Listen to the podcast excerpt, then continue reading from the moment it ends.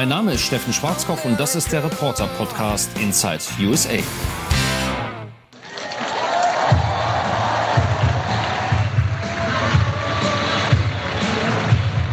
Yeah, Rockstar Baby. Musik für einen echt coolen Hund. Der coole Hund trägt Seitenscheitel, sehr akkurat und einen dunklen Maßanzug.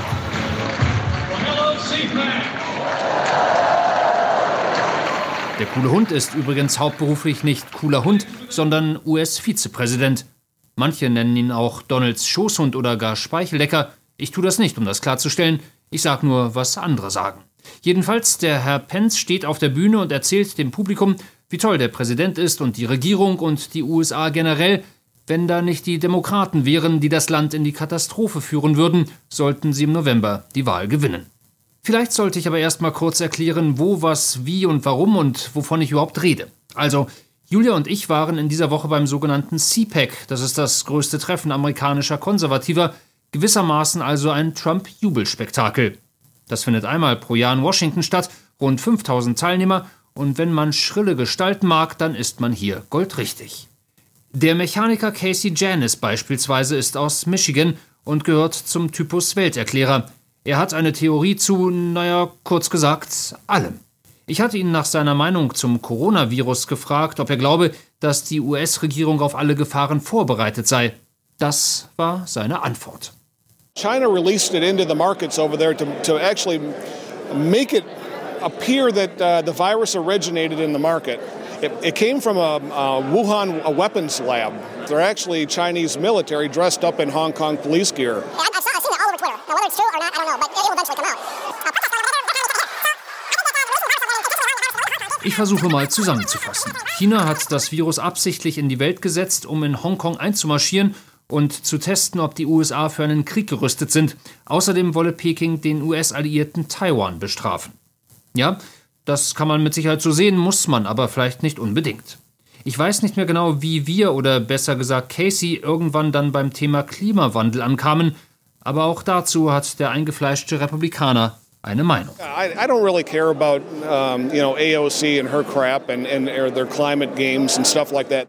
Klimawandel gibt's nämlich gar nicht, nur Wetter und das sei mal gut und mal schlecht. Und wenn man was gegen die globale Erwärmung tun wolle, müsse man dafür sorgen, dass die Vulkane nicht mehr so häufig ausbrechen.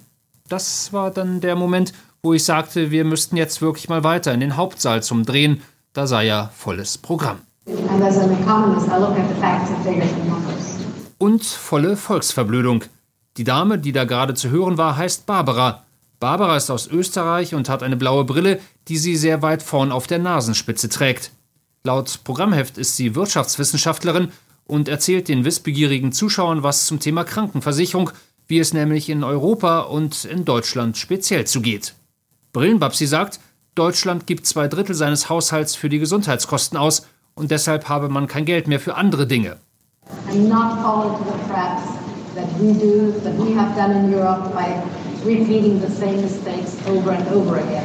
Ein Raunen geht durch den Saal und Julia raunt auch.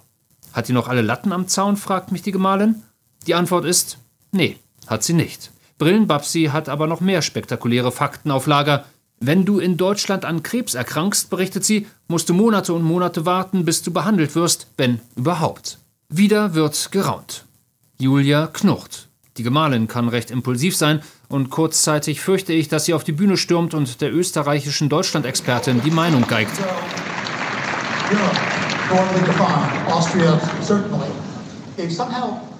Der Moderator hingegen ist mit Babsis Performance jedoch ausgesprochen zufrieden und schließt mit der klaren Ansage, wenn die Demokraten die Wahlen gewinnen, dann würde es auch in den USA den Bach runtergehen, und zwar flott. Tatsache, nicht auszumalen, wenn man einfach zum Arzt gehen könnte und die Versicherung bezahlt den Besuch. Arztbesuche in den USA sind übrigens nicht gerade ein Schnäppchen. Ich war Anfang der Woche hier beim Orthopäden, weil mein rechtes Knie es nicht so richtig gutiert, dass ich es Woche für Woche zum Laufen in den Wald mitnehme und es mich dafür Dutzende Kilometer tragen und ertragen muss. In zwei Wochen rennen wir zusammen in Arizona einen kleinen Ultramarathon. Darauf freut es sich auch schon. Jedenfalls, der Arzt schaute uns beide an, mein Knie und mich, und sagte, da machen wir mal eine Röntgenaufnahme. Sein Anschauen kostete 120 Dollar, das Röntgen 160 Dollar. Ihre Kreditkarte, vielen Dank, auf Wiedersehen. Ich habe das Glück, dass ich in Deutschland versichert bin und das Geld zurückbekomme. Knapp 30 Millionen Amerikaner haben keine Versicherung, die zahlen solche und deutlich teurere Behandlungen dann eben selbst oder gehen schlichtweg nicht zum Arzt, weil sie sich das nicht leisten können.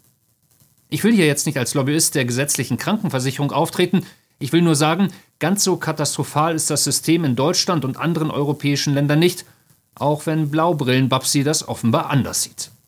Und damit zurück zum CPEC. Es ist auch ein Gipfel der Liebe, der Liebe zum Präsidenten. Es ist so lange her, dass wir einen Präsidenten hatten, der so pro-Amerika ist wie Donald Trump. Auch wenn ich grundsätzlich dagegen bin, in seinem Fall würde ich eine dritte Amtszeit unterstützen. Das sagt Gordon Bowers, ein Ex-Soldat, den wir hier treffen. Uh, Meine Sorge ist nur, dass die nächste Wahl geklaut wird. Die Demokraten lassen all die Illegalen über die Grenze und sorgen dafür, dass sie gegen Trump stimmen. Das ist ein klarer Fall von Betrug, aber die einzige Chance, wie sie gegen ihn gewinnen können.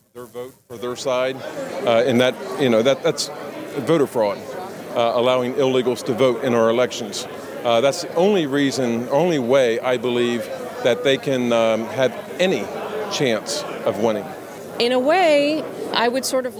Ich hätte gern Bernie Sanders als Präsidentschaftskandidaten, damit Trump ihn vernichtend schlagen kann und der Linken die Lanze direkt ins Herz rammt. Dann sind wir sie für den Rest unseres Lebens los, sagt Gail Weiss, eine Dame Mitte 50 mit rotem Make America Great Again Hut und einer US-flaggenfarbigen Bluse.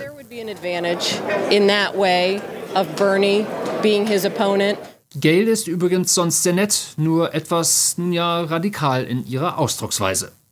Das gilt übrigens für die meisten hier beim konservativen Gipfel. Grundsätzlich freundlich, nur ziemlich extrem. Aber auch das ist Amerika und die Trump-Gegner sind oftmals nicht viel besser. Ich mache dann mal Schluss für heute und überlasse das Schlusswort, nein, keine Sorge, nicht Blaubrillen-Babsi, sondern unserer Tochter Jette. Die sollte nämlich letztens in der Schule, erste Klasse, aufschreiben, wie sie so als Präsident wäre. Und bitte.